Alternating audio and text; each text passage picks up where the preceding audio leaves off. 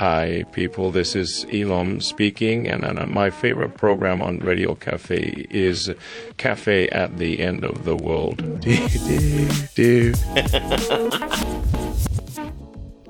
És ha Ilonnak ez a kedvenc műsora, akkor biztos, hogy nem lehet rossz ez a műsor. Sziasztok, megverem, Márk vagyok, és ez valóban a kávézó a világ végén a Rádió Café 98 nullán. Én egyébként most jöttem vissza Egyiptomból, úgyhogy ott sem volt éppenséggel rossz idő, úgyhogy föltöltöttem a Vörös-tenger csodálatos világával, és ehhez kapcsolódik a mai témánk is, ami nem lesz más, mint a fenntartható turizmus, a fenntartható utazási formák. A vendégünk, aki majd hamarosan érkezik, Ceisig Miklós lesz, aki a Német Turisztikai Hivatal Magyarországi képviseletének a vezetője, és azért ő, mert hogy a Német Turisztikai Hivatal most már azt hiszem tizedik alkalommal ez sorban megnyerte a Green Globe minősítést, ami kifejezetten egy ilyen fenntartható turizmussal és utazással kapcsolatos díj, és nyilván azok kapják, akik, akik elől és élen járnak a fenntartható és környezet kímélő utazás formáiban, úgyhogy biztos, hogy fog tudni jó kis tippekkel szolgálni nekünk, hogy hogyan tudunk úgy utazni, hogy közben megpróbáljuk csökkenteni az ökológiai lábnyomunkat. Ugye megszüntetni, hát az, az, az, az szinte lehetetlen, bár ha mondjuk valaki gyalog vagy biciklivel indul el, de még akkor is nyilván maga a puszta létezése is azért hagy némi ökológiai lábnyomot, de sajnos azért a legtöbbször nem biciklivel és nem gyalog megyünk, hanem bizony repülőgéppel. Én sem úsztam és gyalog mentem el Egyiptomig be kell, hogy valljam de közben meg az van, hogy, hogy hát azt mondom, hogy az utazásról én speciál nagyon-nagyon nehezen mondok le. Tényleg ti egyébként hogy vagytok ezzel, hogyha mondjuk hajlandóak lennétek a lemondani az utazásról, vagy csökkenteni az utazás mennyiségeteket? Tehát írjátok meg a 0636 98 0 98 0-ra. Én úgy vagyok ez, hogy talán ez lenne részemről az egyik legnagyobb áldozat, amit azért tehetnék, hogy egy kicsit környezetet tudatosabban létezzem, egy, egy bűnös szenvedélyem az utazás, de azért én is igyekszem úgy utazni, hogy, hogy azért olyanokat nem csinálok, hogy na jó, akkor most fölülök egy, egy fapadosra, és két napra kimegyek valahová, mert ugye ez a, ez a legdurvább, amit, amit tehetünk, hogy, hogy így átruccanunk egy, egy városba, és alig-alig vagyunk ott valamennyit. Tehát erről majd Miklóssal is fogok beszélni, hogy, hogy van ez a Stay Longer felkiáltás, hogy, hogy ha már egyszer ott vagyunk, akkor, akkor igyekezzünk több időt ott tölteni. Ez nyilván a környezetnek is jobb, hogy ha már mindenféleképpen ezt a ezt a mennyiségű széndiokszidot belepöfögtük a, a, a légkörbe, akkor legalább legyünk ott azon a helyen, a helyen többet, és akkor úgy gazdaságosabb a dolog, meg nyilván azoknak is jobb, akik ott vannak, mert ugye azért ne felejtsük el, hogy a turizmusnak megvan az a, a pozitív hozadéka is, hogy nagyon-nagyon sok bevételt jelent a, a helyi embereknek, főleg mondjuk az elmaradottabb országokban kifejezetten ez a, ez a fő bevételi forrás, tehát ha nem lenne turizmus, akkor az, az, az, az komoly, komoly bevétel kiesést jelentene az ott élő embereknek. Meg most Egyiptomban is megtapasztaltam azért azt, hogy, hogy hogy egyrésztről nagyon jó, hogy megyünk, megyünk oda, én kifejezetten búvárkodni járok egy helyre, ez lent van eh, délen, Marsa Sagra, Marsa Alam mellett egy kifejezetten búvár bázis, ez, ez egy eko eh, búvár bázisnak is számít, mert hogy saját eh, víztisztító rendszerük van, saját napelemparkjuk, maguknak termelik a zöldség egy jelentős részét, tehát tényleg egy, egy egyiptomi viszonylatban nagyon ökológikus hely, és nagyon-nagyon vigyáznak akkora az átonyra. Tehát ez is nagyon-nagyon fontos, hogy elképesztő módon vigyáznak, nem lehet egy, egy akár egy picike kis kagylót sem hazavinni, pont azért, hogy az emberek ne kezdjenek el mondjuk összeszedegetni dolgokat, letörni dolgokat, tehát hogy itt hiába, hogy a strandon találtad, akkor sem szabad hazavinni semmit, nagyon, semmit, nagyon komoly büntetés lehet érte kapni, és tényleg nagyon ügyelnek rá, hogy, hogy az átony az, az egészséges maradjon, rendes úszómesterszerű arcok ülnek kint, és, és nagyon komoly komoly sípolásba kezdenek, hogyha azt látják, hogy mondjuk úgy akarsz bemenni a vízbe, hogy az átonyon keresztül, te csak egy kijelölt helyen lehet bemenni, és nagyon nagy hangsúlyt fektetnek arra, hogy a, a búvárok ne érjenek semmihez, ne törjék le a korallokat, tehát hogy, hogy számukra nyilván ez egy, ez egy érték, tehát ez ott van ez a bázis, tudják, hogy azért mennek oda az emberek, mert, mert ezt a természeti csodát meg akarják tapasztalni, és nekik erre vigyázni kell, hiszen ez jelenti számukra a bevételt, meg egyébként is akik, akik ott dolgoznak, azokon azt látom, hogy, hogy maximális tisztelettel és csodálattal vannak a, a, a természet iránt és a, a, a tenger szépségei iránt, de ugyanakkor azért azt is lehet látni, most már harmadik alkalommal mentem oda-vissza, hogy, hogy hiába az óvatosság és a, és, a, és a körültekintés, azért mégiscsak ott több ezer búvár úszkál, és akármennyire is ügyelnek, vigyáznak, azért csak lerúgnak itt egy koralt, ott egy koralt, csak beleütköznek, tehát hogy azért mégiscsak látszik a degradáció azon a területen, és ez sajnos minden ilyen, ilyen dologra igaz, hogy, hogy elkezdenek az emberek mondjuk egy, egy helyre menni a természeti szépsége miatt. Ez egyrésztről jó, mondom azért, mert a, a helyi ö, ö, népesség számára jelent bevételt, nagyon fontos bevételt, másrésztről pedig ö, azt erősíti, hogy az a természeti érték az sokkal többet ér, mint természeti érték, mint mondjuk lehalászani. Például ezeken a, a területeken néhány évtizeddel ezelőtt ö, ugye csak halászatból lehetett megélni, ahogy az egyiptomi példánál maradjunk,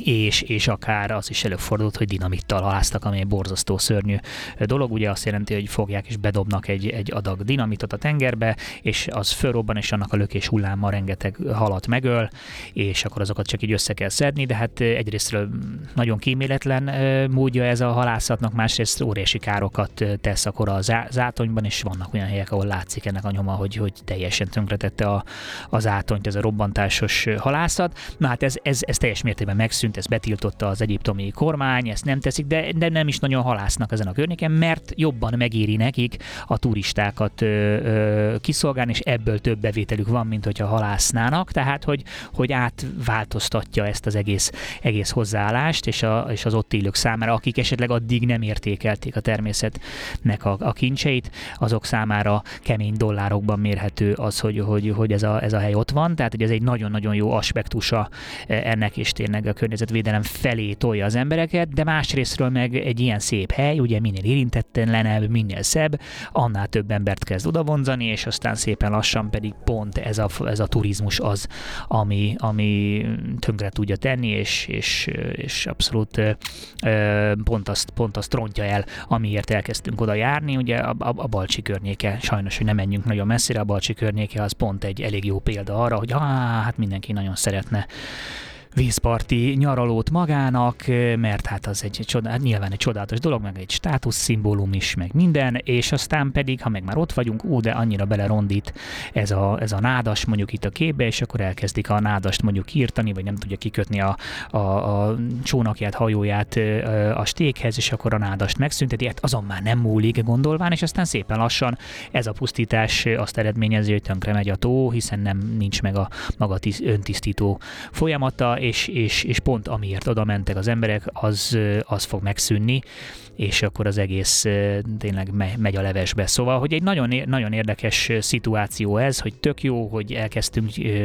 nagy tömegben érdeklődni a természet szépsége iránt, csak aztán egy idő után ez, ez a visszájára fordul. Vagy például ott van a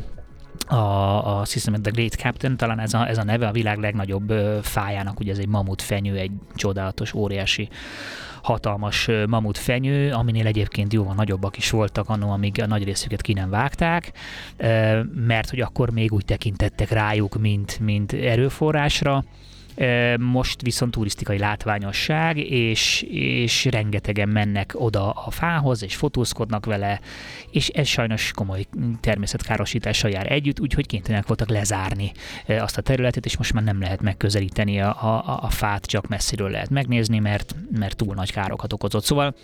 ez is mint, mint, mint minden egy-két élő fegyver, és nyilván erről is fogunk majd ö, beszélgetni a vendégemmel, hogy hogyan lehet ezt, ezt megoldani, hogy, hogy ne okozzunk akkor a károkat a természetben, hogyan tudunk úgy utazni, hogy, hogy egy picit csökkentjük ezt az ökológiai lábnyomot, például mondjuk Európán belül nem biztos, hogy, hogy országokon belül meg aztán különösen nem biztos, hogy repülőre kell ülni, hanem igenis lehet vonattal menni, ami a legkörnyezettudatosabb módja az utazásnak, és egyébként én személy szerint kifejezetten szeretem a vonatozást, tehát hogy sok egyéb módja van, úgyhogy ezt fogjuk körüljárni, meg nyilván az, hogy milyen lesz a, a, a jövő turisztikája, fogunk-e tudni ilyen, ilyen, ilyen módon ennyit utazni, mert az, az a, ugye már most látszik, hogy ez az, hogy mindenki utazni akar, mindenki menni akar, ami egy természetes vágy, de ezt, ezt, nem, ezt egyszerűen nem bírja el. Nem bírja el a, a, a bolygó, hogy, hogy mindenki menjen, szóval, hogy, hogy mi, mi lesz itt a megoldás, merre felé kell mennünk, hogy, hogy pont ez a, a természet csodálat ne ez legyen, a, ne ez legyen a, a veszte az egész természetnek. Meg nyilván van is, akinek még csak nem is ez a, a vágy, hanem ki akar pipálni egy destinációt a, a, a térképen. Na jó, ez a, ez a legrosszabb változata a, a, az utazásnak. Úgyhogy ez lesz a téma. És ha esetleg azon csodálkoznátok, hogy hol van Roberto, hát nincs itt, nincs itt. Tehát nem az van, hogy ő most itt csöndben ült és eddig nem szólalt meg, hanem nincs itt, mert nem, nem ért be, elúszott a munkával, úgyhogy Robi, ha hallasz minket, akkor, akkor hello. Nagyon sajnálom, hogy nem vagy itt, furcsa, itt egyedül a stúdióban, de hát ez van. Nem sokára érkezik a vendégem, és akkor már nem leszek egyedül, meg hát remélem, hogy ti is itt vagytok. Ha itt vagytok, akkor, akkor dobjatok már egy, egy, egy üszit, hogy tudjam, hogy, hogy nem vagyok egyedül. Mondom 0630 698 098 0, vagy a Messengeren is írhattok, csak jelezzétek, hogy itt vagyunk, hallgatunk, nem vagy egyedül, Márk. És, és mondom, érkezik hamarosan Ceising Miklós, a német turisztikai hivatal magyarországi képviseletének vezetője, és akkor megtudjuk, hogy miért olyan jók ebben is a németek, hogy, hogy, hogy, hogy ezen a téren is ennyire környezetudatosak tudnak lenni, meg mit tudnak tenni, meg például hogyan tudja magát egy kifejezetten vonzó turisztikai destinációvá tenni Németország, ami, ami hát valószínűleg lássuk be, nem szerepel feltétlenül az embereknek a, a legelső destinációján, pedig hát egyébként ott vannak a csodálatos Alpok, ahová én néha van szerencsém kijutni, és döbbenetesen, gyönyörűségesen szép, úgyhogy egyáltalán nem egy, nem egy, egy rossz destináció, és egyébként is már sok mindenki megmondta, hogy nyáron fölfele kell menni, és, és a télen kell lefelé délnek menni, mert az, az a logikus, hiszen nagyon kellemes hűvös van a hegyekben. Megérkezett mai vendégem Cejszing Miklós, úgyhogy szervusz, köszöntelek itt a stúdióban. Szervusz, én is köszöntelek téged, meg a hallgatókat is. Azt azért el kell, hogy mondjam, most már beleéltem magam, mielőtt belevágunk a beszélgetésbe, hogy most jöttem vissza Egyiptomból, búvárkodtam, és képzeljétek el, elkezdett dicsekedjek, pörői cápákkal volt lehetőségem együtt merülni, hát együtt merülni, egy pár percig köröztek ott alattunk, de ez valami egészen döbbenetesen fantasztikus élmény látni ezeket a, ezeket a különleges lényeket így a saját, saját területükön, és a saját környezetükben, hogy léteznek ilyen, ilyen, ilyen lények, és, és ott, ott, ott élnek a vízben, nem csak olyanok, mint az unikorn ugye a legendában. Úgyhogy ez egy, egy fantasztikus, fantasztikus dolog. És azt hiszem, hogy, hogy ez is a lényeg ebben az egész utazásban, hogy nagyon fontos, hogy elmenjünk és megtapasztaljunk más helyeket, megtapasztaljuk a természetnek az ilyen csodáit, tehát hogy az utazásra szükség van, de azért bárki, aki utazik és, és környezettudatos szemmel nézi a dolgot, azért látja, hogy hát igen, azért ennek, ennek komoly ökológiai lenyomata van, és ugye azért ö, ö, vagy te ma itt a vendégünk, mert hogy a Német Turisztikai Hivatalt képviseled Magyarországon, és most már ö, a, a hivatal, ugye DZT a hivatalos rövidítés szerint elnyerte ezt a Green Globe státuszt most már tizedik alkalommal. Van. E, erről mesélj picit, ez mit takar, ki, ki kapja meg, és mit kell tenni, hogy, hogy mondjuk valaki megkapja? Igen, hát látszik rajtad, hogy kipihenten jöttél a tengerpartról. Tengerpartjaink nekünk is vannak, kettő is, ugye az északi tenger, meg a keleti vagy a balti tenger. Cápákkal mondjuk nem dicsekedhetünk, de azért egyéb tenger élőlények azért. Lehet, ami, lehet, hogy van, aki nem is bánja ezt. mi tengerpartjainkon vannak. Igen, tehát a fenntarthatósága, hogy mondod, általában egy nagyon fontos, egy kardinális kérdése szerintem a társadalmunknak. Nagyon fontos az, hogy ezt próbáljuk meg úgy kezelni, hogy egy hétköznapi ember is is megérthesse, és ne különböző teóriákba bonyolódva és tudományos ö, ö, keszekuszaságba próbáljunk meg erről beszélni, és ugye a turizmusban ugye ami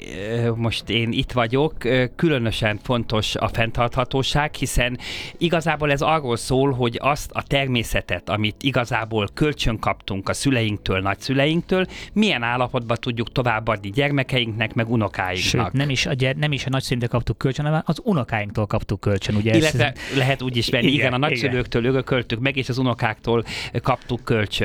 És valóban igaz, hogy a Német Turisztikai Hivatal már több éve nagyon fontosnak tartja, hogy a turizmust, amit mi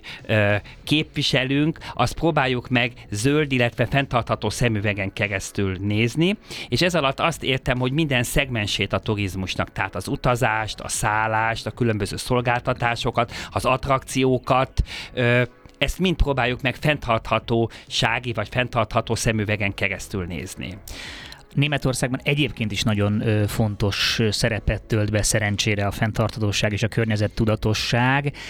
ez, ez minek köszönhető? Nyilván tudjuk, igen, hogy a zöld, tehát a kormány párt a zöld, a zöld pár, de, de hát valakiknek be kellett oda szavazni őket. Tehát, hogy miért van ez, hogy a németek számára ez egy ennyire fontos téma? Először is fontos leszögezni, hogy nem azóta fontos ez ö, ö, Németországban, mióta ez a, a, a többszínű koalíció van hatalmon, tehát a zöldek is, ha ez már több-több éve, tehát én pont tíz éve dolgozom ebbe a pozícióba, és már tíz évvel ezelőtt is nagyon fontos volt, hogy zölden, hogy fent fenntarthatóan kezeljük ezt a témát. Hogy ez mitől függ? Ugye nagyon fontos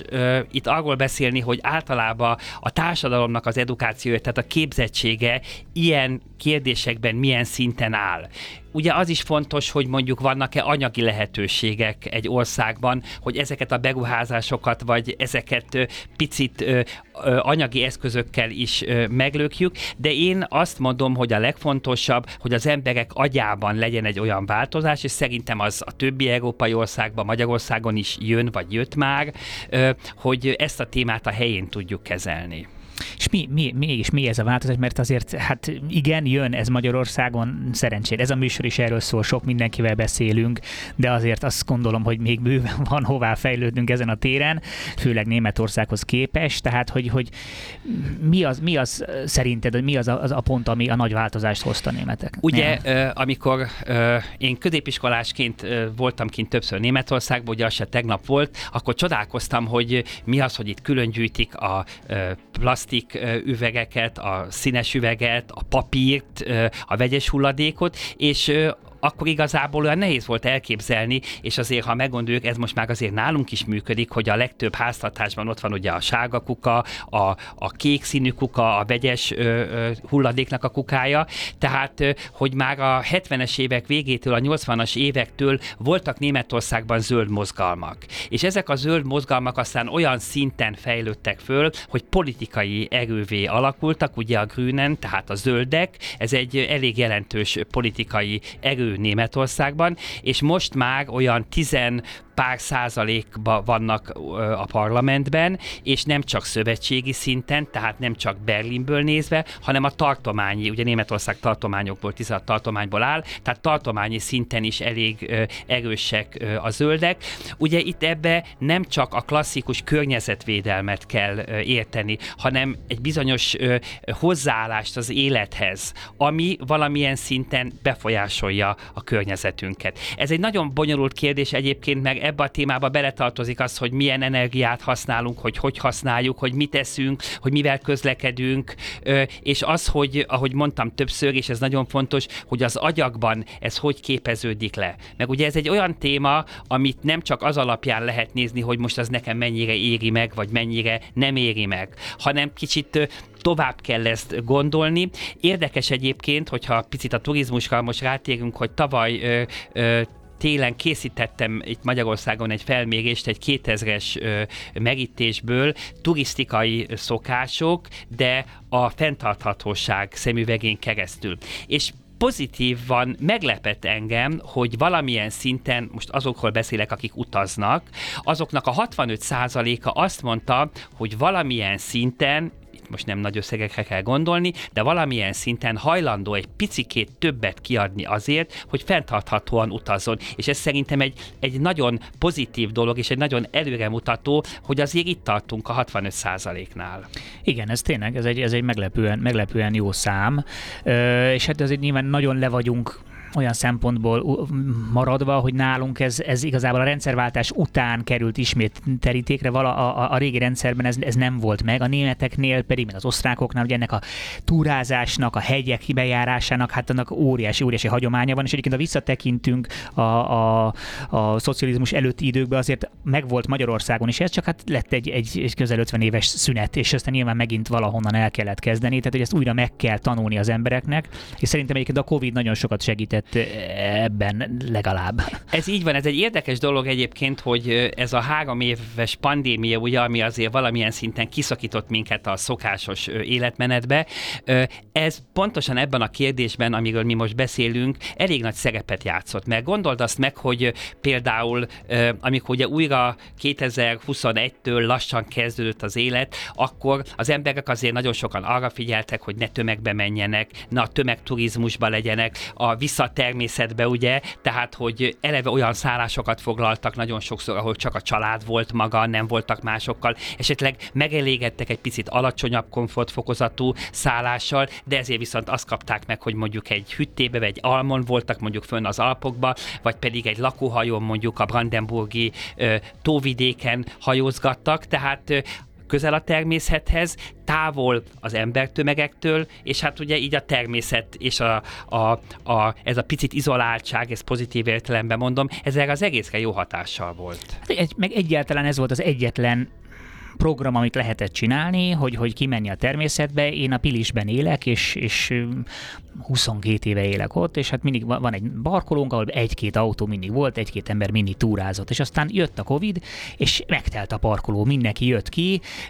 a városiak ugye menekültek ki a, a, a természetbe, és aztán érdekes módon azóta is ez, ez már így maradt, és most minden hétvégén mindig tele van a parkoló, és jönnek ki az emberek, tehát valószínűleg ez először egy ilyen menekülési dolog volt, hogy jó, hát valahova menjünk, valamit csináljunk, és aztán mégiscsak a, a természet megtette a hatását, és az emberek rájöttek arra, hogy ó, hát azért ez, ez, egy, ez egy nagyon jó program, és mégiscsak ki kéne ide járni. Az is érdekes például, hogyha megnézzük, erre megint vannak statisztikák, hogy régen általában, pár a Covid előtti időben az volt jellemző, hogy mondjuk valaki egy régiót fel akart fedezni, akkor elutazott egy nagyvárosba, ott foglalt szállást, megnézte a várost, és akkor tett kirándulásokat a környékre. Most pedig azt figyeljük meg, például Berlin környékén, vagy München környékén, tehát a nagyobb városok környékén, hogy az agglomerációba foglalják a szállást, tehát az a bázis, többet vannak a természetben, de nyilván, ha mondjuk valaki mondjuk Brandenburgban van, olyan nincs, hogy Berlinben ne menjen be, tehát valahol a vidéken lakik, és bemennek kétszer-háromszor a városba, tömegközlekedéssel, nem terhelik a várost, és ö, a szállás szempontjából olcsóbban ö, ö, ö, tudnak kijönni a Én végén. Én azért biztos, hogy valószínűleg bele, bele számít azért az is, hogy az azért olcsóbban abszolút, tudnak megszállni, igen, mint a belvárosban. Tudnak megszállni, és így fedezik fel a város. De ugyanez, ahogy mondtam, mondjuk Münchenbe, hiszen ott például, hogyha valaki Magyarországról jön, mondjuk a Kimzé, az München előtt van, hogyha Magyarországról nézzük, ott nagyon szépen kiépített turisztikai központok vannak, ezekben a falvakban nagyon sok helyen privát szállás, kis panziók vannak, ott laknak az emberek, megnézik a régiót, hajóznak, fürödnek, kirándulnak a hegyekbe, és mondjuk kétszer bemennek mondjuk egy-egy napra tömegközlekedéssel Münchenbe. Igen, azt tudom, hogy, hogy Németországban is nyilván előtte is megvolt a belföldi turizmus, de hogy ugye a Covid miatt nem tudtak annyira menni, és még inkább, még inkább fölpörgött, tehát hogy nagyon-nagyon sok, sokan mennek és maradnak, és aztán az látszik is, hogy ez a, ez, ezek a szokások, ezek szerencsére megmaradnak, és akkor amikor följöttek ezek a helyek, akkor, akkor már, ha nem is talán ugyanazon a szinten, mint a Covid alatt, de hogy szépen, szépen, szépen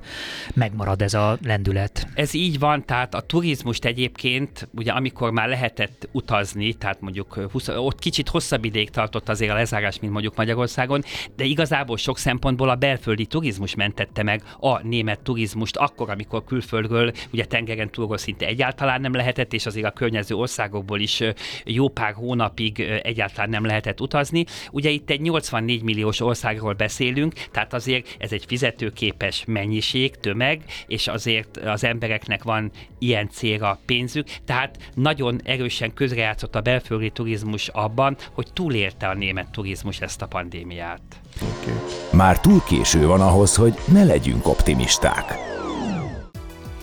Folytatódik a kávézó a világ végén, és még mindig itt vagyunk. Vendégem, még mindig Ceising Miklós, a Német Turisztikai Hivatal Magyarországi képviselője, és hát a turizmusról, és még inkább az ökológikus szemléletű turizmusról beszélgetünk, mert hogy nagyon fontos itt ebben az aspektusban is az, hogy, hogy, hogy próbáljunk úgy utazni, hogy nem csinálunk baromi nagy ökológiai lábnyomot magunk körül, ami, ami, nem, ami lássuk be nem könnyű, mert, mert igen, fölül fölülünk egy repülőgépre, ott a, a destináción és destinációban is utazunk egy csomót, nyilván nem tudom, csak a repülőgépet néztem most, amikor ültem a repülőgépen, hogy ugye ez a sok étel, amit kihoznak minden utána megy a kukába, sok műanyag dolog, szóval, hogy azért, azért van, de hogy, de hogy Németország, és azért vagy most Miklós te a vendég, mert hogy Németország élen jár a, a a fenntartható turizmusban, és mi az, mi az, amit egyrészt mik azok a destinációk, amik Németországban érdekesek és szépek. Én tudom, hogy nagyon sok van, csak mégis talán az emberek, ahogy beszéltük itt a zene alatt, az emberek Magyarországon azért első helyen mindig a horvát tengerparti jut eszükbe, ha nyaralni kell menni, de hogy azért van Németországban sok-sok destináció. Ugye Németország egy azért jópofa destináció, hogyha ezt a szót használhatom, hiszen ez egy 12 hónapos destináció. Hm. Mert gondold meg, hogy például a nyári hónapokban nekem most volt szerencsém, két hete jöttem az északi tenger partjáról, Travemündébe voltam. Ha mondjuk oda az ember felutazik, gyönyörű szép hanzavárosok vannak, tehát a, a kulturális turizmus is ugye elsősorban ott van, tehát Hamburg, Lübeck, Bréma, ugye a hanzavárosok, és hogyha az ember ö, fölutazik direkt a tengerpartra, akkor biztos ismerette is ezeket a északi tengeri képeket, ahol ezek a strandkosarak vannak, színes strandkosarak, Igen. gyönyörű szép homokos tengerpart, Dűnék. és igen, és nagyon jól lehet kombinálni a szabadidős, tehát a természetturizmust, és mondjuk a kulturális turizmust. Vagy például, hogyha valaki nem akar annyira éjszakra elmenni, ugye előbb beszéltünk mondjuk München környékéről, a Kimzéről, akkor nagyon sok helyen vannak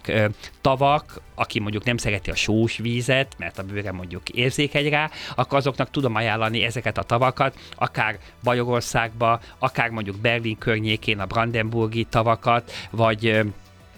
vagy például ö, egyéb olyan régiókat, ahol egy pici tengerszem van a hegyekben, tehát nagyon sok olyan fajta természeti adottság van, hogy olyan nincs, hogy valaki ne találja meg a neki tetszőt. Ugye arról is beszélhetünk, hogy például egy hatalmas, nagyon jó minőségbe kiépített kerékpár úthálózat van Németországban, és ami nagyon fontos és érdekes, hogy, hogy egy megfelelő infrastruktúra is hozzá ki van építve. Tehát ez alatt azt értem, hogy mondjuk biciklivel mész, ugye eleve úgy vagy fölöltözve, nyilván akkor egy elegáns értelemben nem is mehetsz úgy be. Különböző pici fogadók vannak a kerékpár utak mellett, ahová be lehet térni. Több helyen van lehetőség arra, hogyha valami technikai probléma van a bicikliddel, akkor azt meg tudják csinálni. Volt olyan helyen, ahol a, a, a bácsi, meg egy bácsi volt, tudott, tehát ő főzött, ő szolgált ki, és utána ő tudta megnézni, hogy még esik le mindig a lánc mondjuk a bicikliről. Tehát ezzel csak azt akarom mondani, hogy az infrastruktúra is ö, kell hozzá,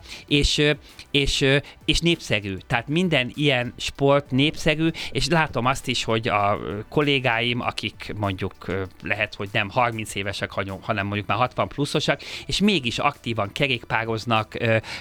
tehát az aktív sportoknak ezt a fajtát preferálják. Igen, ez Németországban nagyon-nagyon erősen jelen van, hogy tényleg ezt lehet látni, hogy a, az idősebb generáció ugyanúgy nyomja, túráznak, bringáznak, és hát nyilván meg is látszik az egészségi állapotukon, tehát nagyon jó kondícióban vannak a német nyugdíjasok, és nem úgy tényleg, ők tényleg megélik azokat a nyugdíjas éveket, hogy akkor, akkor ki, ki, kihasználják, hogy, hogy megvan ez a szabadságuk, és, és, és igen, valóban, ahogy mondod, annyira, annyira az infrastruktúra az annyira jó, én is szoktam szoktam járni Németországba, a sógornő még Münchenben élnek, és szoktam viszonylag gyakran menni, és tényleg eh,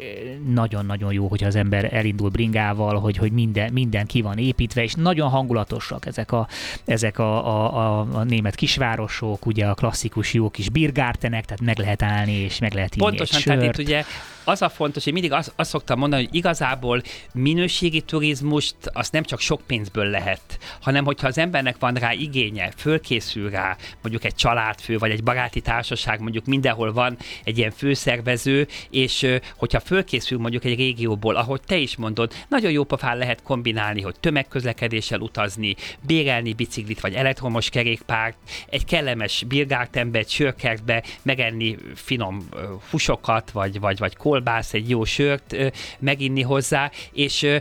és azt meg kell, hogy mondjam, mert nyilván ugye sok hallgatóba esetleg fölmerül, hogy most ez mennyibe fog nekem kerülni, vagy, vagy nyilván ugye az anyagi oldal is. Például, hogyha a városi turizmus nézzük, mondjuk Berlint, mint a fővárost, tehát hogyha a nyugat-európai fővárosokat egymás mellé tesszük, akkor árérték arányban messze Berlin viszi el a prímet. Komolyan? Tehát méghozzá azért, mert Berlinben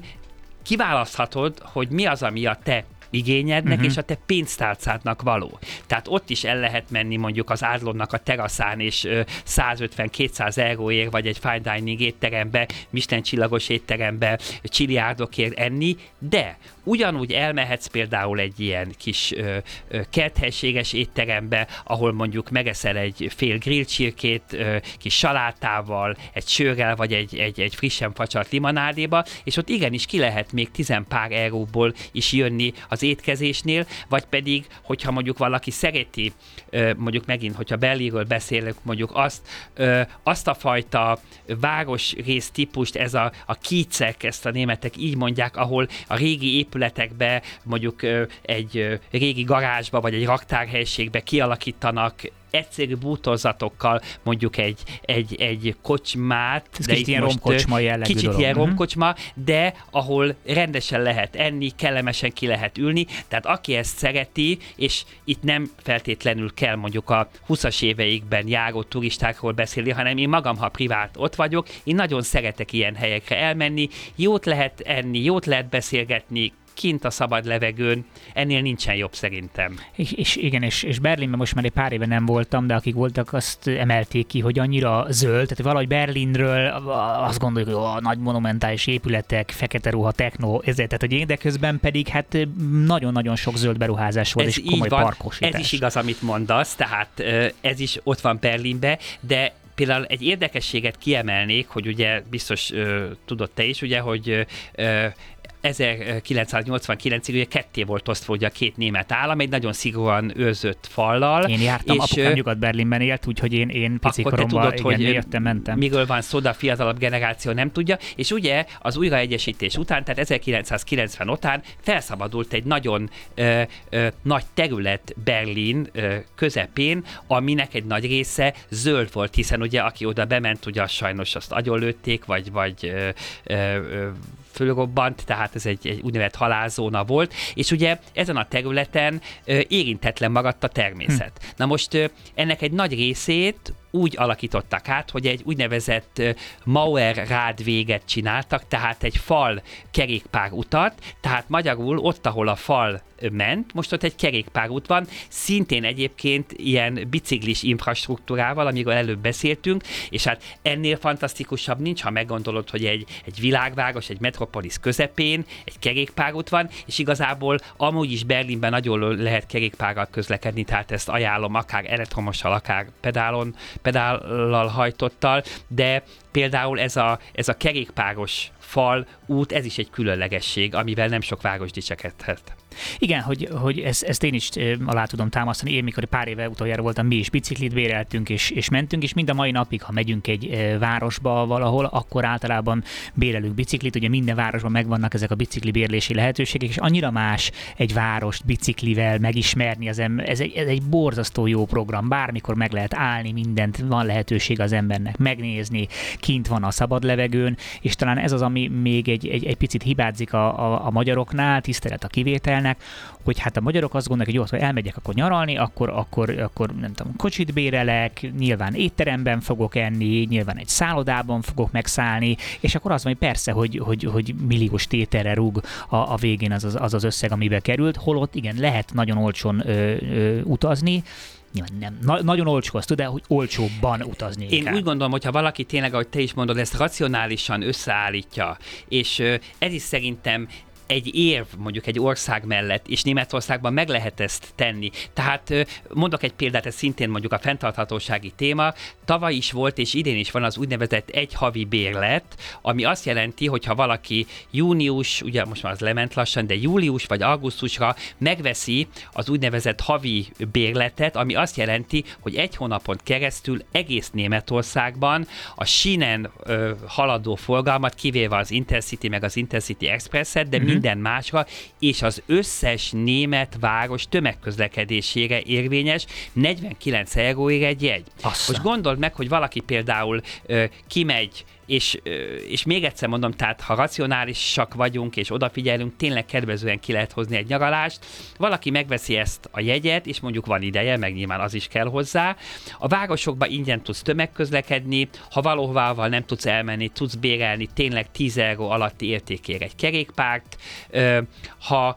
racionálisan nézed meg, akkor szállást is lehet egyébként kedvező áron, pláne hogyha egy társaság együtt megy, vagy, vagy mondjuk egy nagyobb család, akkor ők megvannak mondjuk egy szobába is, nyilván különföldő szoba WC-vel, de egy ö, légtérbe alszanak, ö, és ezek az étkezési lehetőségek, amiket ö, em, említettem, nagyon-nagyon jól ki lehet ö, jönni. Egy igazi berlini dönerkebabot meg lehet enni, ami szerintem sehol a világon nem olyan film. Ugye egyébként, ha jól tudom, Berlinből is származik eredetileg a dönerkebab, tehát ott, ott találta ki egy, egy, Igen. egy, egy helyi török. Igen, a dönerkebab ugye az egyik, a másik meg a currywurst. Igen. Az is ugye egy hmm. érdekesség, ez ugye egy német kolbász, vász,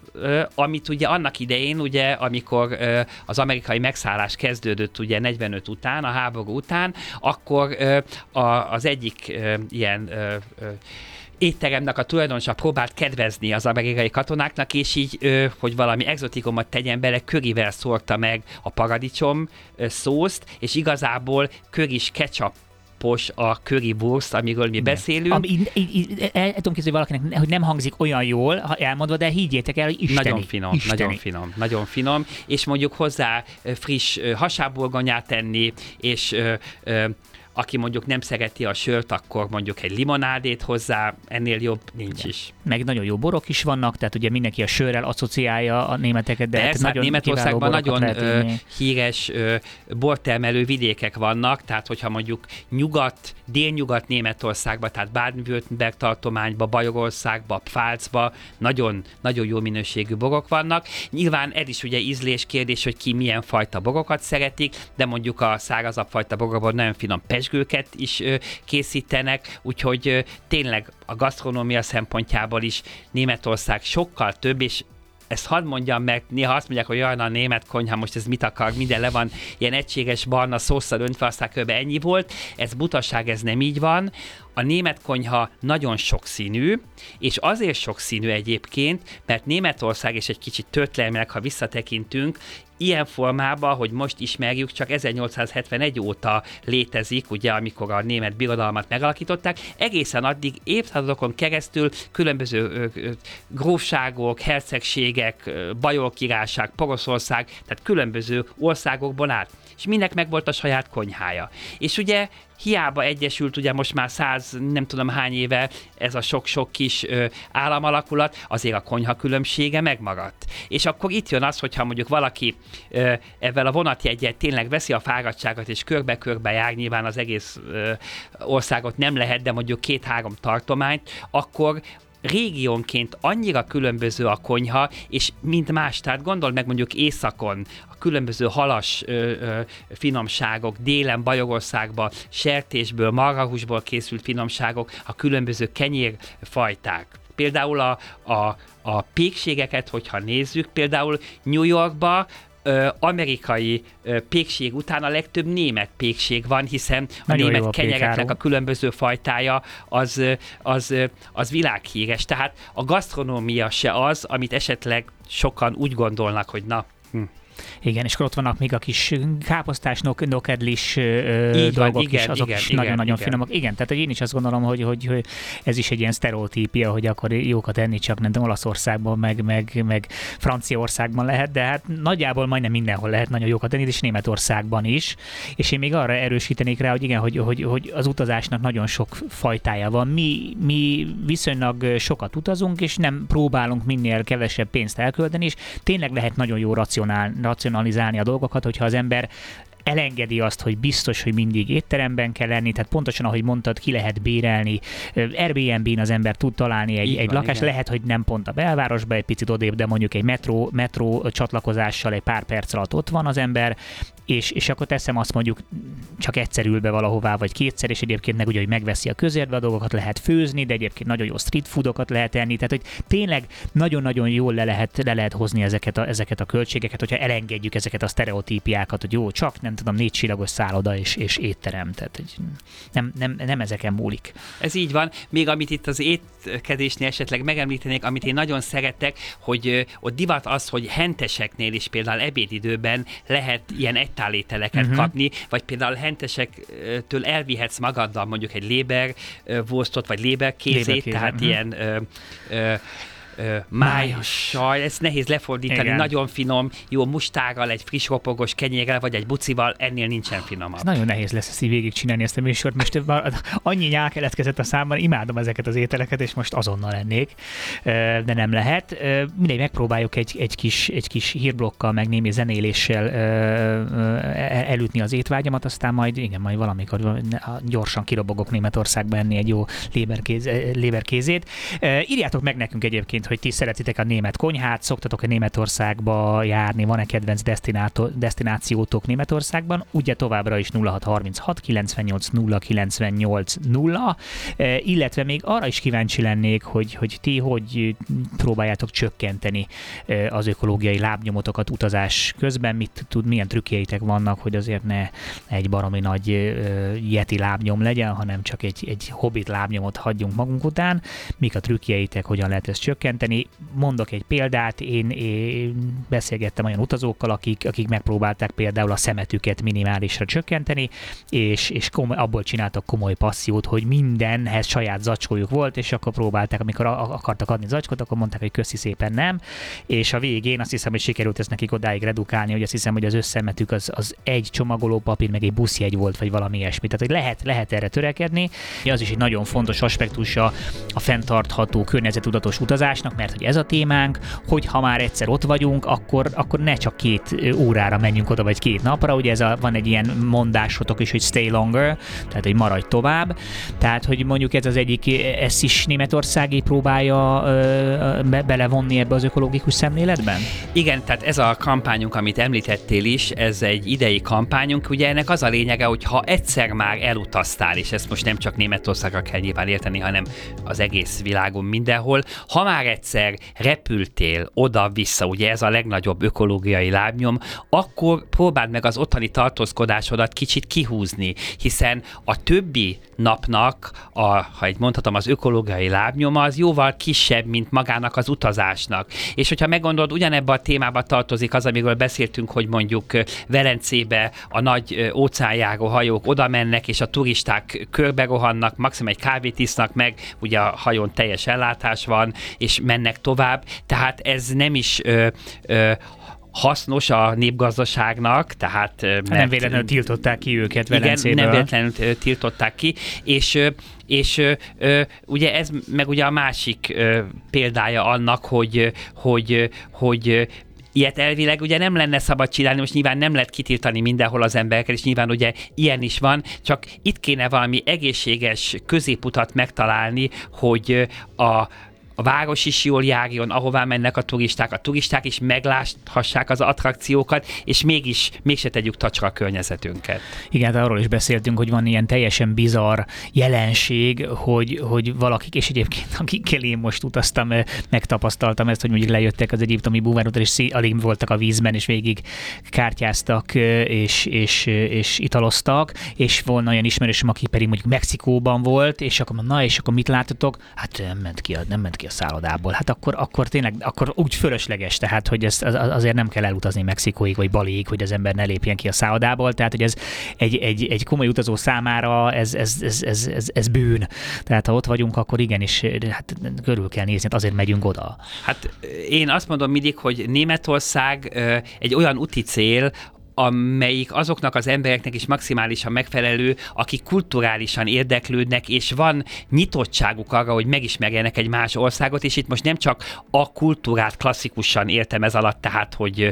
színház, meg múzeumok mondjuk, hanem ebbe beletartozik, amiről beszéltünk, a gasztronómia, a borok, a sörök, a különböző fesztiválok, a, az aktivitások, a, a, a sétányok, például Németország nagyon híres arról, hogy egy-két fantasztikus minőségű lomkorona sétányjal. Fák is vannak esetleg és még fák is vannak a, a lomkorona sétány alatt. Tehát, tehát hogy, hogy ha most megint ezt Észak-Németországot hozhatom példának, akkor mondjuk valaki ott a tengerparton lakik, megnézi Lübeket például, amelyik az egyik legszebb arany, tényleg egy ékszerdoboz Hanzaváros, megnézi Hamburgot, ugye annyi lakossága van, mint Budapestnek, Németország második legnagyobb városa, a világ egyik legnagyobb kikötője, a hangulatával, a múzeumaival, a Vigalmi negyedével, meg az is hozzátartozik. Utána mondjuk tesz egy Hamburgból egy kirándulást a Lüneburger Heidébe, az olyasmi egy kicsit mondjuk, mint a puszta Észak-Németországba. Ott voltunk mondjuk egy ilyen Baumkronen, pardon, tehát egy ilyen lomkorona sétányon, és akkor már 5-6 dolgot megnéztünk, és nem csak a tengerparton süttettük a hasunkat. Aztán közben eszembe jutott a Fekete Erdő, ugye szintén Ho, egy, abszolút, egy csodálatos igen, destináció. Igen, igen, a francia határhoz közel, ugye ott a, a különböző ö, mesterségek, például az üvegfúvástól kezdve a, akit érdekel például a Fekete Erdő Klinika, hogy ez egy sorozat volt, az idősebbek látták, hogy annak bizonyos helyszíneit ö, ö, meg lehet nézni, akkor ott is a, ezek a német tipikus kisvárosok, a faberakásos házakkal, mind a középkorban voltak, tehát ö, tényleg ö, azt mondom mindig, hogy Németországban nagyon különleges embernek kell annak lenni, aki odautazik, és nem találja meg, amit ő érdekli, vagy, vagy ami lázba hozza. Mit javasolnál a magyaroknak, hogy érdemes a leginkább utazni Németországba a legkisebb ökológiai lábnyommal, tehát mondjuk innen, mondjuk Budapestről indulva? Hát a legkisebb ökológiai lábnyom ugye az egyértelműen a, a, a vasúti utazás. Két nagy főcsapás megy Magyarországról Németország felé. Az egyik az, ami Ausztria és Bécs felé, és akkor ez a dél-nyugat-német tartományokat érinti, tehát Rélcsettel mondjuk Münchenbe többször egy nap alatt el lehet jutni, illetve egyszerű átszállással az egész szövetségi köztársaság egész része szinte elérhető. Tehát az egyik csapás ugye ez, ami Bécsen keresztül megy, vagy Passaónak és utána Frankfurt felé Hessen és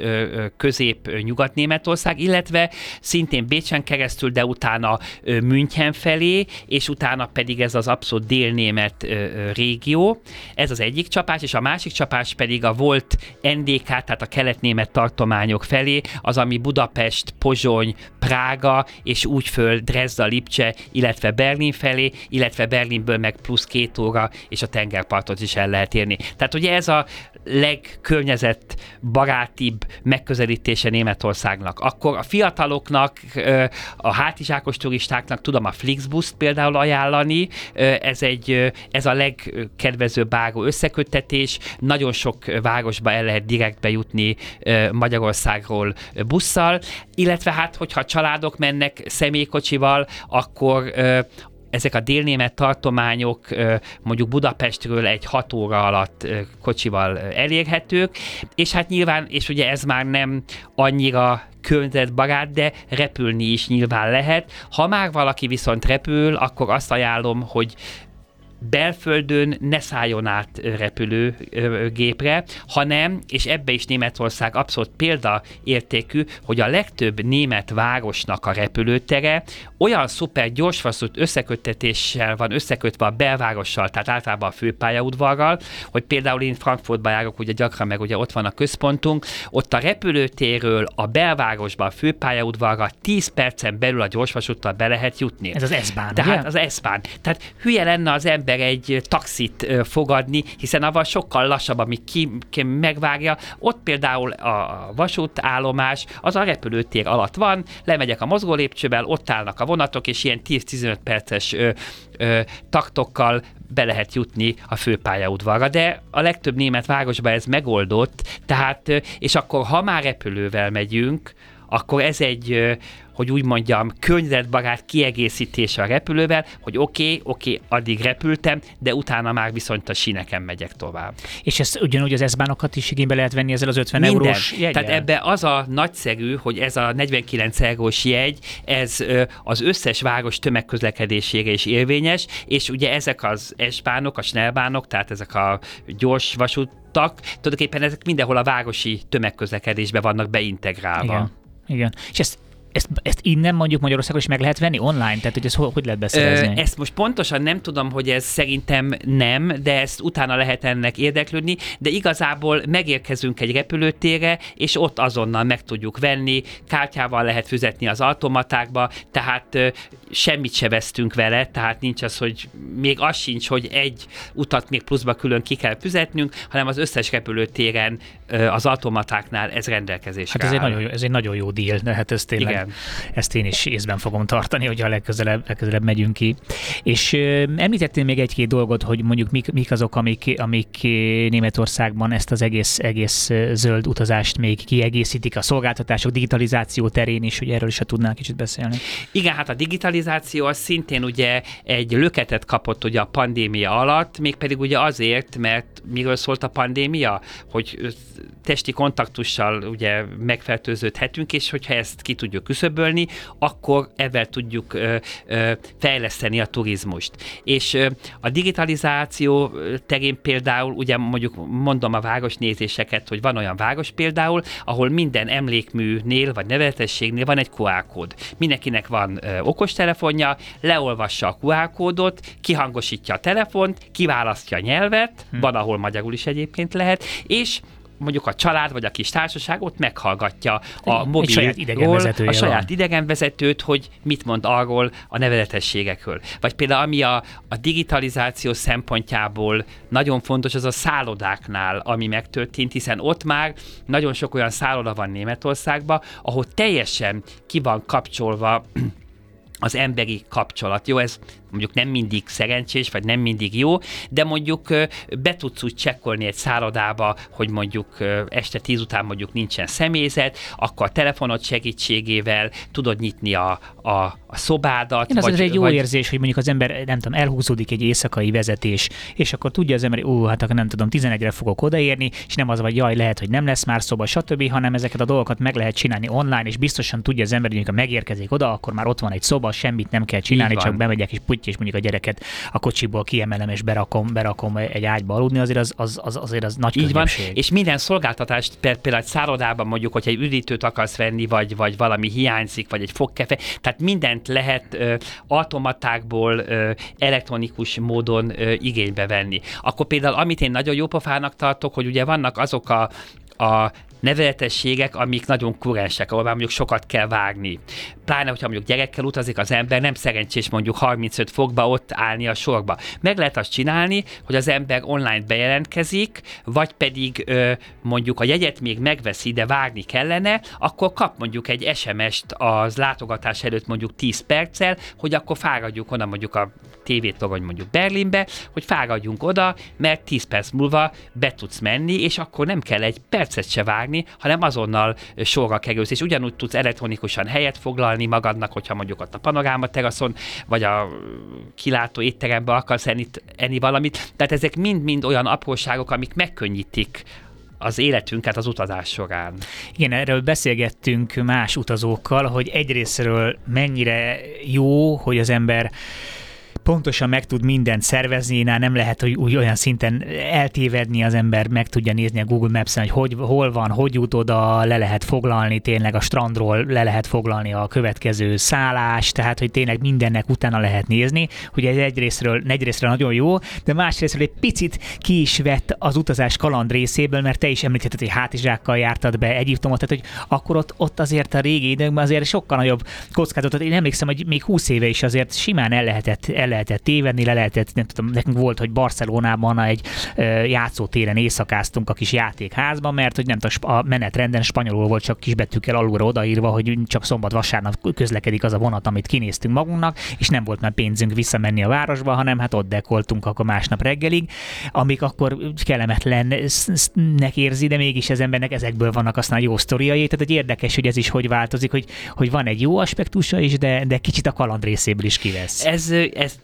pontosan így van, ahogy mondod. Ugye én is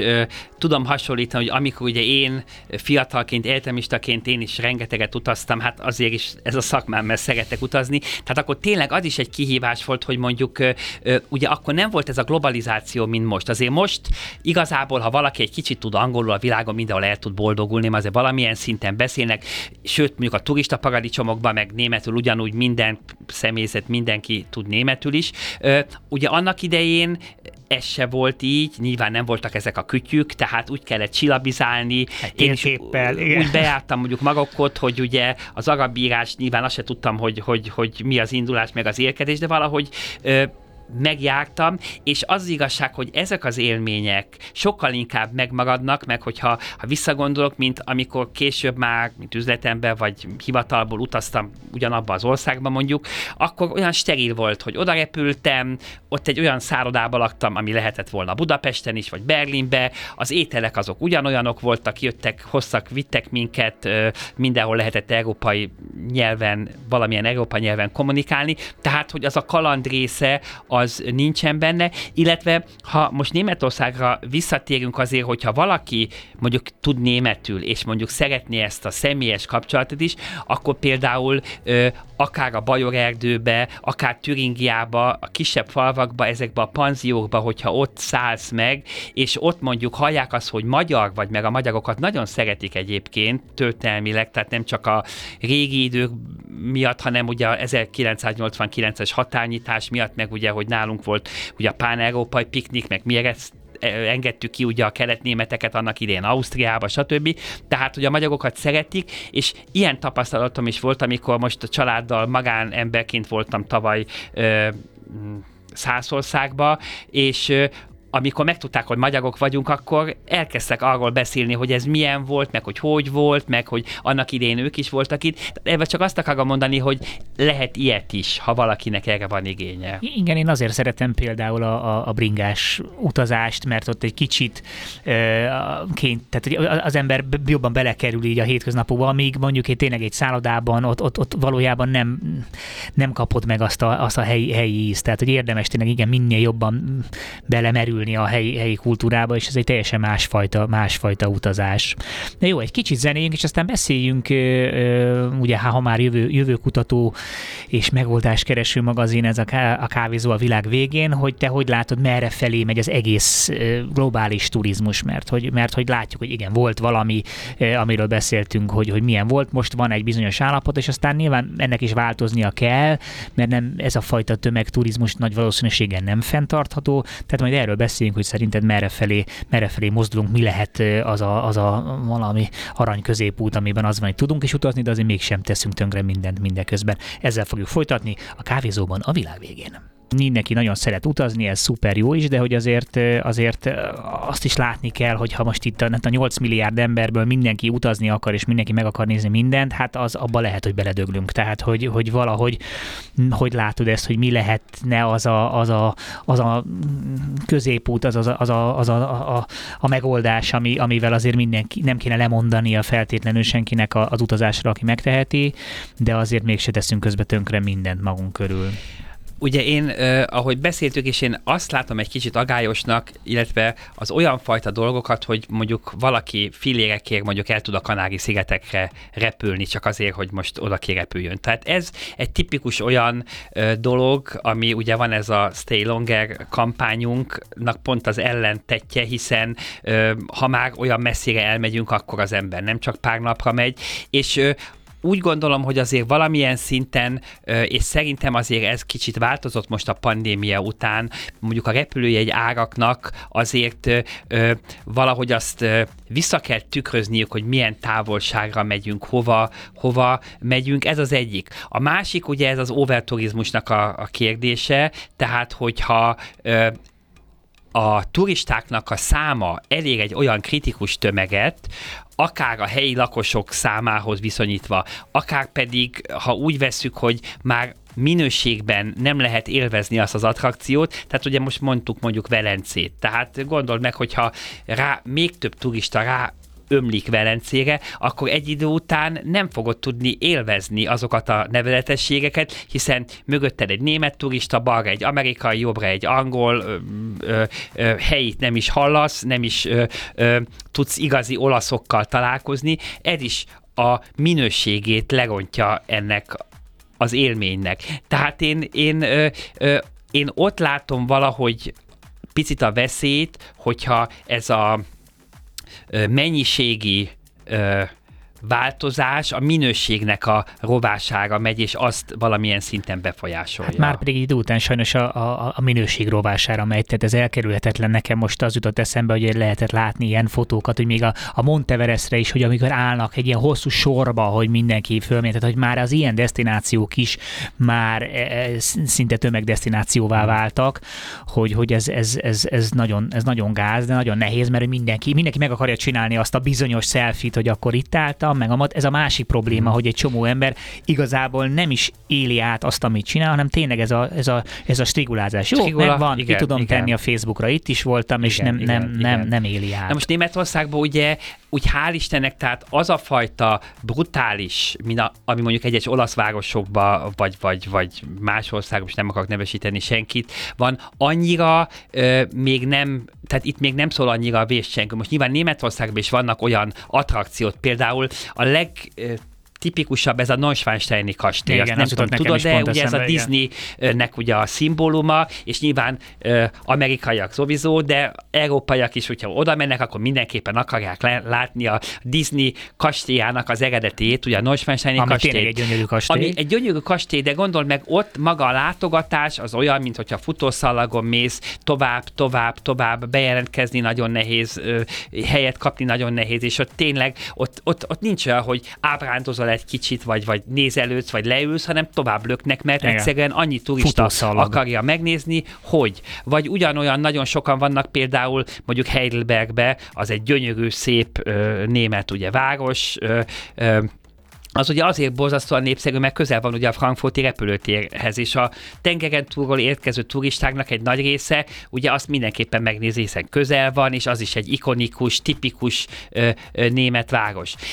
de hála Istennek Németország azért egy nagy ország, és nagyon sok elszórt attrakciója van, és hála Istennek azért a legnagyobb részébe ez a jellegű probléma, amiről mondjuk itt Velence esetében beszéltünk, még nem áll fent. De azért foglalkozunk mi is ezzel a témával, hiszen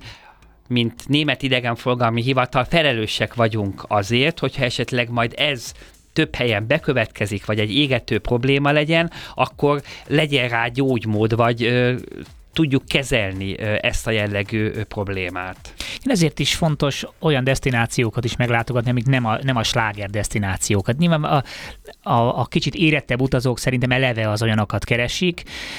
de hogy, de hogy tényleg vannak na, nagyon jó. Tehát Németország is szerintem pont egy ilyen, hogy akkor nem biztos, hogy az első helyen szerepel, de pont ettől igen, nem biztos, hogy bele fog futni egy, egy, egy, egy, egy nagy tömegbe, és pont erről beszéltünk a zene alatt, hogy, hogy, hogy Európában annyira sok szép destináció van, ahova lehet menni, tehát nem biztos, hogy mindig pont azokat kell kinézni, ami, ami, ami, ami, ami a legközhelyesebb, és amiről a legtöbb ez Instagram poszt van, hanem, hanem lehet keresgélni, és akkor ki lehet kerülni ezeket a dolgokat. És igenis, ha már ott van az ember, akkor, akkor igenis töltsön ott sok időt. Nyilván nagyon nehéz egy olyan csábításnak ellenállni, hogyha olcsón tud mondjuk valahová repülni, tehát hogy ezt, ezt, ezt nyilván nehéz elvárni valakit, hogy át én nem veszem meg ezt a repjegyet, mert túl olcsó.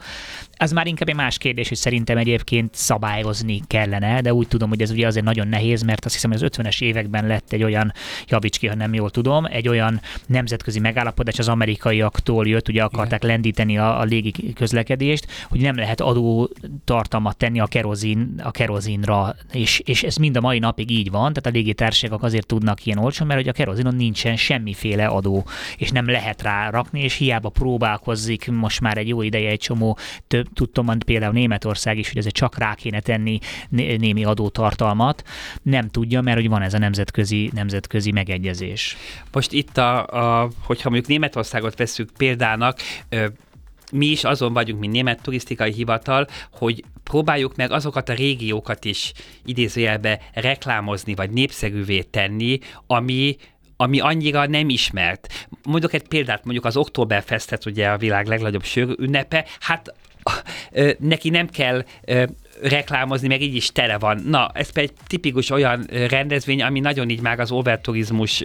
szélén van, nagyon sokan vannak érthető módon Münchenbe, hanem ö, a különböző kampányaink próbálnak olyan területeket ö, fölölelni, vagy olyan területeket próbálunk megmutatni, ami egyébként nem ismert, vagy nem, nem az jut az eszébe mondjuk egy magyarnak, hogy hoppá, mondjuk ö, Például nekem egy kedvencem az északi tengeren, ugye eddig a keleti tengerről beszéltünk, vagy balti tengerről, most az északi tengerről, például a Wattensee az az északi tengernek egy része, ahol itt az, az apá és a dagály alatt annyira visszahúzódik a víz, hogy a tengerfenéken lehet sétálni, vagy kocsikázni például, ott lehet az állatokat ö, ö, ö, gyűjteni, és kvázi száraz lábbal a tengerfenékre le tudsz menni. Hát ez egy milyen jó pofa dolog például, Igen. és ö, ott sincs annyira tömegturizmus, mert annyira talán nem ismert, vagy nem ö, ö, elterjedt, vagy például nagyon sok olyan német kisváros van, ami ö, majdnem olyan híres, mint azok, amik ugye az ikonikus ö, kisvárosok, ö,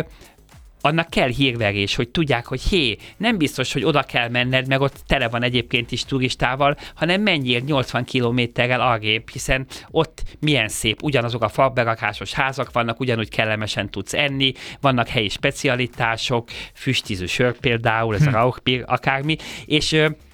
és akkor érdemes azokat is kipróbálni. Tehát én úgy gondolom, hogy egy nemzeti turisztikai hivatalnak, mint amik mi is vagyunk, ez is feladata, hogy picit talán motiválja, vagy irányítsa az utazókat, például emiatt is, ugye, amiről most beszéltünk, tehát az egész fenntarthatósági ö, ö, téma miatt is, illetve hát nyilván gazdasági okokból is, hogy azért úgy egyenlően legyenek a turisták mondjuk ö, ö, elosztva az országba, de, de mondom, tehát ez egy, ez egy felelősség, és nyilván vannak olyan országok, ahol ugye ez még inkább égető, most ugye Velencét mondtuk mindig példának, de máshol is van ilyen, ahol, ahol valahogy meg megosztani, elosztani kellene a turistákat jobban. Most nyilván ez egy piaci folyamat, tehát ebbe azért annyira így nem lehet bele ö, ö, nyúlni. Szóval ezek szerintem a kihívások. Hát ed- ed- edukációval, edukációval lehet ezt tanulni. Szerintem az edukációban fontos szerepe van annak is, hogy az emberek azt is megtanulják, hogy, hogy akkor sincsen katasztrófa, ha mondjuk kempingezni kell. Tehát erről beszéltünk a zene hogy mi, mi, mi, mi, nagyon szeretünk kempingezni, mégis a, a, különösen a magyarok esetében megvan ez a kemping, hát az, az milyen már. Miközben például a németek meg imádnak, a németek is, a franciák is imádnak a hollandok, kempingezni. Hollandok is, igen. Igen, tehát a, a, a kempingezés az azért nagyon fontos, mert ugye először is ö, oda mész, ahová akarsz. Tehát, ö, hogyha nem is foglaltál le helyeket, mert egy szállodánál, ha nem foglalod el, akkor azt levonják a kártyádról meg, hát hiszen ezt lefoglaltad. Na most a kempingnél ugye azért jó, hogy lakókocsival, lakóautó, vagy akár sátorral is, hogy ott tudod fölverni abba a kempingbe, annál a városnál, ami éppen tetszik. Nagyon flexibilis vagy, tehát tudod változtatni még útközben is a, a, a tehát hogy hova mész, vagy, vagy, vagy, vagy meddig maradsz, mit szeretnél megnézni, és ugye ennek azért van egy pénztárca kímélő vonzata is, hiszen, és hogyha most nem csak Németországról beszélünk, a skandináv országokban azért elég borsosak ugye az élelmiszereknek, az italoknak, ugye az ágai. mindennek. Tehát, tehát ezzel azért többet X összeggel többet el tudunk érni, többet ö, meg tudunk nézni, és hát Németországban meg a kempingezésnek nagyon nagy kultúrája van, és a kempingeknek az infrastruktúrája nagyon magas szintű, tehát ez alatt azt értem, hogy ha akármilyen fajta lakóbusszal, lakóautóval, sátorral mész egy kempingbe, a szanitérblokk, tehát a vizes blokk az olyan minőségű, mintha egy szállodába Bizony. lennél, és a legtöbb helyen van egy kis étterem, helyi ételeket tudsz enni, van bevásárlási lehetőség, és akkor ott hagyva a csigaházadat a kempingbe, kerékpárral, rollerrel föl tudod fedezni a környéket. Tehát én erre is buzdítok mindenkit, hogy akinek ez nem idegen, vagy aki ezt szereti, például Rügen szigetére, vagy, vagy Uzedom, tehát ezek a keleti ö, tengeri, balti tenger melletti régiókban nagyon szép kempingek vannak, nagyon jó minőségűek, és ez, ahogy mondtam, azért pénztárca kimélő. Igen, tehát ezért jóval, jóval nem azt mondom, hogy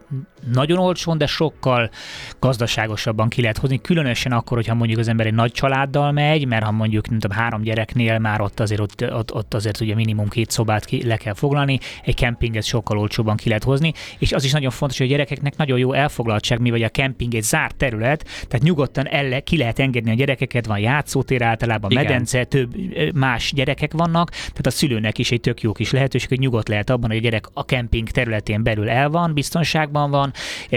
jó szórakozik, és a szülők még egy kicsit tudnak lazítani. Tehát én, én mindenkit arra buzdítanék, hogy aki idegenkedik a kempingezést, hogy próbálja ki, ha más nem menjen el, vannak egy kis mobilházakat is, ki, is lehet indítani, Igen. ami, ami akkor mégis közelebb van egy, egy, egy kőházhoz, de mégis megjön ez a kempingezős feeling, és szerintem, szerintem mindenki rá fog kapni, mert én kifejezetten szeretem a kempingeknek a, a hangulatát, és tényleg, ha tud még az ember egy pár bringát vinni, hát az, az, az szuper. Hát pontosan például a gyerekekkel,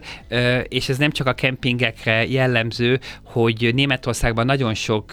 gyerekbarát turisztikai objektumban helyszí mondhatom, tehát nem csak kempingek, hanem ugyanúgy ö, kisebb szállodák. Ö, ott például az árképzés is úgy van, hogy ne legyen egy büntetés, hogyha most valakinek három gyereke van, hanem úgy van azért az árképzés, hogy figyelembe veszik azt, uh-huh. hogyha valaki több gyerekkel utazik, illetve hogyha itt a, a, a gyerekekkel való utazásról beszélünk, akkor egy picit, hogyha még átugorhatok a közlekedésre, például a német vasutaknak nagyon jó pofa gyerekbarát ö, ö, kabinjai vannak például, ahol játszós sarkok vannak hm. például a vonaton, és ott a szülő tényleg ülhet az kényelmes fotelben, olvashatja az újságot, és a gyerek közben játszhat esetleg a többiekkel is, tehát, hogy odafigyelnek arra, hogy gyerekekkel is lehessen utazni. Igen, én a, a vonatozás mellett szóljon az is, hogy egyébként sokszor ugye csalók a repülőgép, jaj, de hát az mondjuk ott van két óra alatt, de belekalkuláljuk azt, hogy ki kell jutni a repülőtérre, be kell csekkolni, végig megy az ember ezen a idegtépő biztonsági ellenőrzéseken, ott vár, mire be, felszáll, mire leszáll, mire megkapja, tehát hogy lehet, hogy igazából nem áll, tehát időben végül nagyon hasonló az, amit eltöltött az utazással, mint ha mondjuk egy vonatnál, mondjuk főleg egy es, északi, tehát például Münchenbe, mi, mikor megyünk, gyakran megyünk a Railjettel, és mondjuk az éjszakaival, akkor, akkor akár azt is meg tudja csinálni az ember, akkor jó, akkor ott, ott végig szunyókálja az éjszaka, és reggel, reggel frissen, frissen, jó, nem mindenki tud aludni a vonaton, én speciál tudok, tehát nekem ez tök jó, hogy én alszom a vonaton, reggel leszállunk, és frissen üdén kezdődik a nap, és, és ez le van, le van tudva, tehát hogy, hogy és a gyereknél meg ott van, hogy lehet egy kicsit mozogni, mégse az, hogy egy kicsikes kis székbe van az ember belepréselve, mint egy repülőgépen, szóval, hogy nagyon a vonatozás jó. Ez az indok is nagyon jó egyébként, amit pont most mondtál, hogy ki lehet számolni, ugye beszéltünk már előbb arról, hogy mondjuk ha Németországba utazunk, és mondjuk repülővel, akkor belföldön már ne szálljunk egy másik légijágatra, hanem vonattal menjünk. Most gondold meg, hogy milyen sokat lehet időbe spórolni avval, hiszen ö, a vonat az a városközpontból a városközpontba megy. Igen. Akárhol a világon most már ugye két órával előtte kint kell lenni a repülőtéren, sokszor esetleg amíg kijutsz a reptére, fél óra, háromnegyed óra, amíg bejutsz a repülőtérről a városba. Tehát, hogyha összeadod, akkor, és maga a repülési idő is akármilyen közel repülsz, azért egy óra, meg a leszállás, fölszállás. Mm. Tehát, hogyha ezt összeadod, akkor ö, egy Frankfurt-Berlin, vagy, vagy, vagy egy ö, Berlin-Lipcse abszolút kedvezőbb időben vonattal, mint repülővel. Igen. Arról nem is beszél, hogy hányszor fordul mostanában már elő, hogy, hogy mindenféle csúszások vannak, sztrájkok vannak, tehát hogy, hogy, hogy a vonat az, az nagyon jó, és bár az emberek egy kicsit, kicsit többet járnának vonattal, és, és akkor még így a végére, hogyha fölkeltettük valakinek remélhetőleg az érdeklődését, hol tudnak mondjuk németországi destinációkkal kapcsolatos információt találni, tehát titeket mondjuk hol találnak meg, mert hogy mondtad, hogy is folyamatosan keresitek és edukáljátok az embereket arról, hogy hova érdemes menni, tehát hol lehet tájékozódni? Ugye a mai világban már az információ áramlás az nagyon könnyű, és nagyon ö, egyszerűen lehet információhoz jutni. Hát a mi honlapunkon ezt talán mondhatom, ez a www.germany.travel, csak ennyi, és ott ki lehet választani, hogy angolul vagy németül, tehát mind a két nyelven minden információhoz hozzá lehet jutni, és ott érdekességek vannak, újdonságok, ugye amiről beszéltünk, hogy nem csak a szokásos ö, ö, klisék vannak benne, hanem tényleg ilyen rejtett kincsek is Németországról, illetve minden városnak, meg tartománynak van turisztikai honlapja, és mindenhol lehet angolul és németül is információkhoz hozzájutni, illetve aki szeretne esetleg utazási irodával utazni, akkor a híres nagy buszos utaztatók, most nem mondok neveket, azok nagyon jópofa kulturális körutazásokat is ajánlanak Németországba, és aki tényleg szeretne egy igényes kulturális utazást Németországba, akkor melegen ajánlom például az utazási irodákat is. Mennyi az a minimális idő, amit szerinted érdemes egy ilyen utazással eltölteni? Én úgy gondolom, hogy 5-6 napnál kevesebb időt időt nem érdemes eltölteni, hiszen ugye beszéltünk ugye most nem csak az ökológiai lábnyom miatt, hanem gazdasági megfontolásból is. Ha már egyszer kiutazunk, azért Németország nem a szomszédban van, tehát ha már egyszer utazunk, akkor azért érdemes legalább nettó három-négy napot ott eltölteni, hiszen azért fél, egy nap azért attól függ, hogy hova megyünk, azért annyi időbe beletelik az utazás, tehát én ezt így gondolom, ha viszont valaki mondjuk kombinálja egy üdülés edzéssel is, és városlátogatás, akkor meg az egy hét tíz nap, ami ajánlott. Igen, én nekem az a tapasztalatom, hogy ugye maga az utazás mindig egy stressz, akárhogy is csinálja az ember, tehát akkor azért ott az a rákészülés, a érkezés, akkor ugye vissza is kényteti azt belekalkulálni, és kell az ember agyának, lelkének az az átállási idő. Tehát én személy szerint akárhová megyek, nekem minimum két nap kell, mert mindig, mindig van egy stresszes időszak, ami még ráadásul stresszesebb is pont az utazás miatt. Jaj, mindent össze kell hozni, mindent le kell zárni, minden megvan, biztos nem felejtettünk otthon semmit. Tehát emiatt még inkább van egy ilyen idegzsába az emberben. Tehát kell az a két nap, amíg az ember egy kicsit le, ráhangolódik, ellazul, tehát hogy emiatt akárhová megyünk, egy kicsit több időt mindig érdemes hagyni, hogy azért ezen legyen, legyen meg a két nap, meg még akkor legalább három nap, amíg akkor tényleg be tud az ember lazulni, és utána meg. Tehát én azt mondom, hogy, hogy szerintem nem nagyon érdemes egy, egy, egy, egy, hétnél, egy hétnél kevesebbre menni sehová. Tényleg, ha már egyszer elindultunk, akkor, akkor, akkor azt adjuk meg, mert, mert ha meg csak oda megyünk egy hosszú hétvégére, csábító ez tényleg, amiről beszéltünk, hogy fölülni egy, egy fapadosra, és akkor jaj, csak elugrom Rómába, de nem fogjuk tudni igazán úgy élvezni, mert éppen, hogy csak ott beesünk, és már jöhetünk is vissza. Meg amit még esetleg ajánlanék, mint európai destináció, ha valaki személykocsi kocsival megy mondjuk család, hogy úgy megtervezni az utat, hogy maga az utazás is élmény legyen. Tehát, hogyha mondjuk ugye beszéltünk a két odajutási főcsapásról, ugye Ausztrián, illetve Szlovákián, meg Csehországon keresztül, akkor mondjuk érdemes, hogyha valaki mondjuk Berlin, Dresda vonalat veszi, akkor mondjuk Pozsonyt vagy Prágát ö, beleépíteni, vagy ha mondjuk valaki ö, mondjuk München felé megy, mondjuk Bécs az túl nagy falat, de mondjuk a Wachau vagy a Duna mellett valamit megnézni, nagyon szép attrakciók vannak, tehát hogy érdemes ezt úgy megtervezni, úgy felépíteni, hogy maga az utazás is egy élmény legyen. Nagyon szépen köszönjük, lejárt, a, lejárt az időnk, köszönjük szépen, hogy itt voltál velünk, és Köszönöm. bízom benne, hogy sok mindenkinek felkeltettük az érdeklődését. Mi pedig jövünk jövő héten, hétfőn megint csak kávézó a világ végén, addig pedig ne felejtsétek el, túl késő van ahhoz, hogy ne legyünk optimisták. Sziasztok!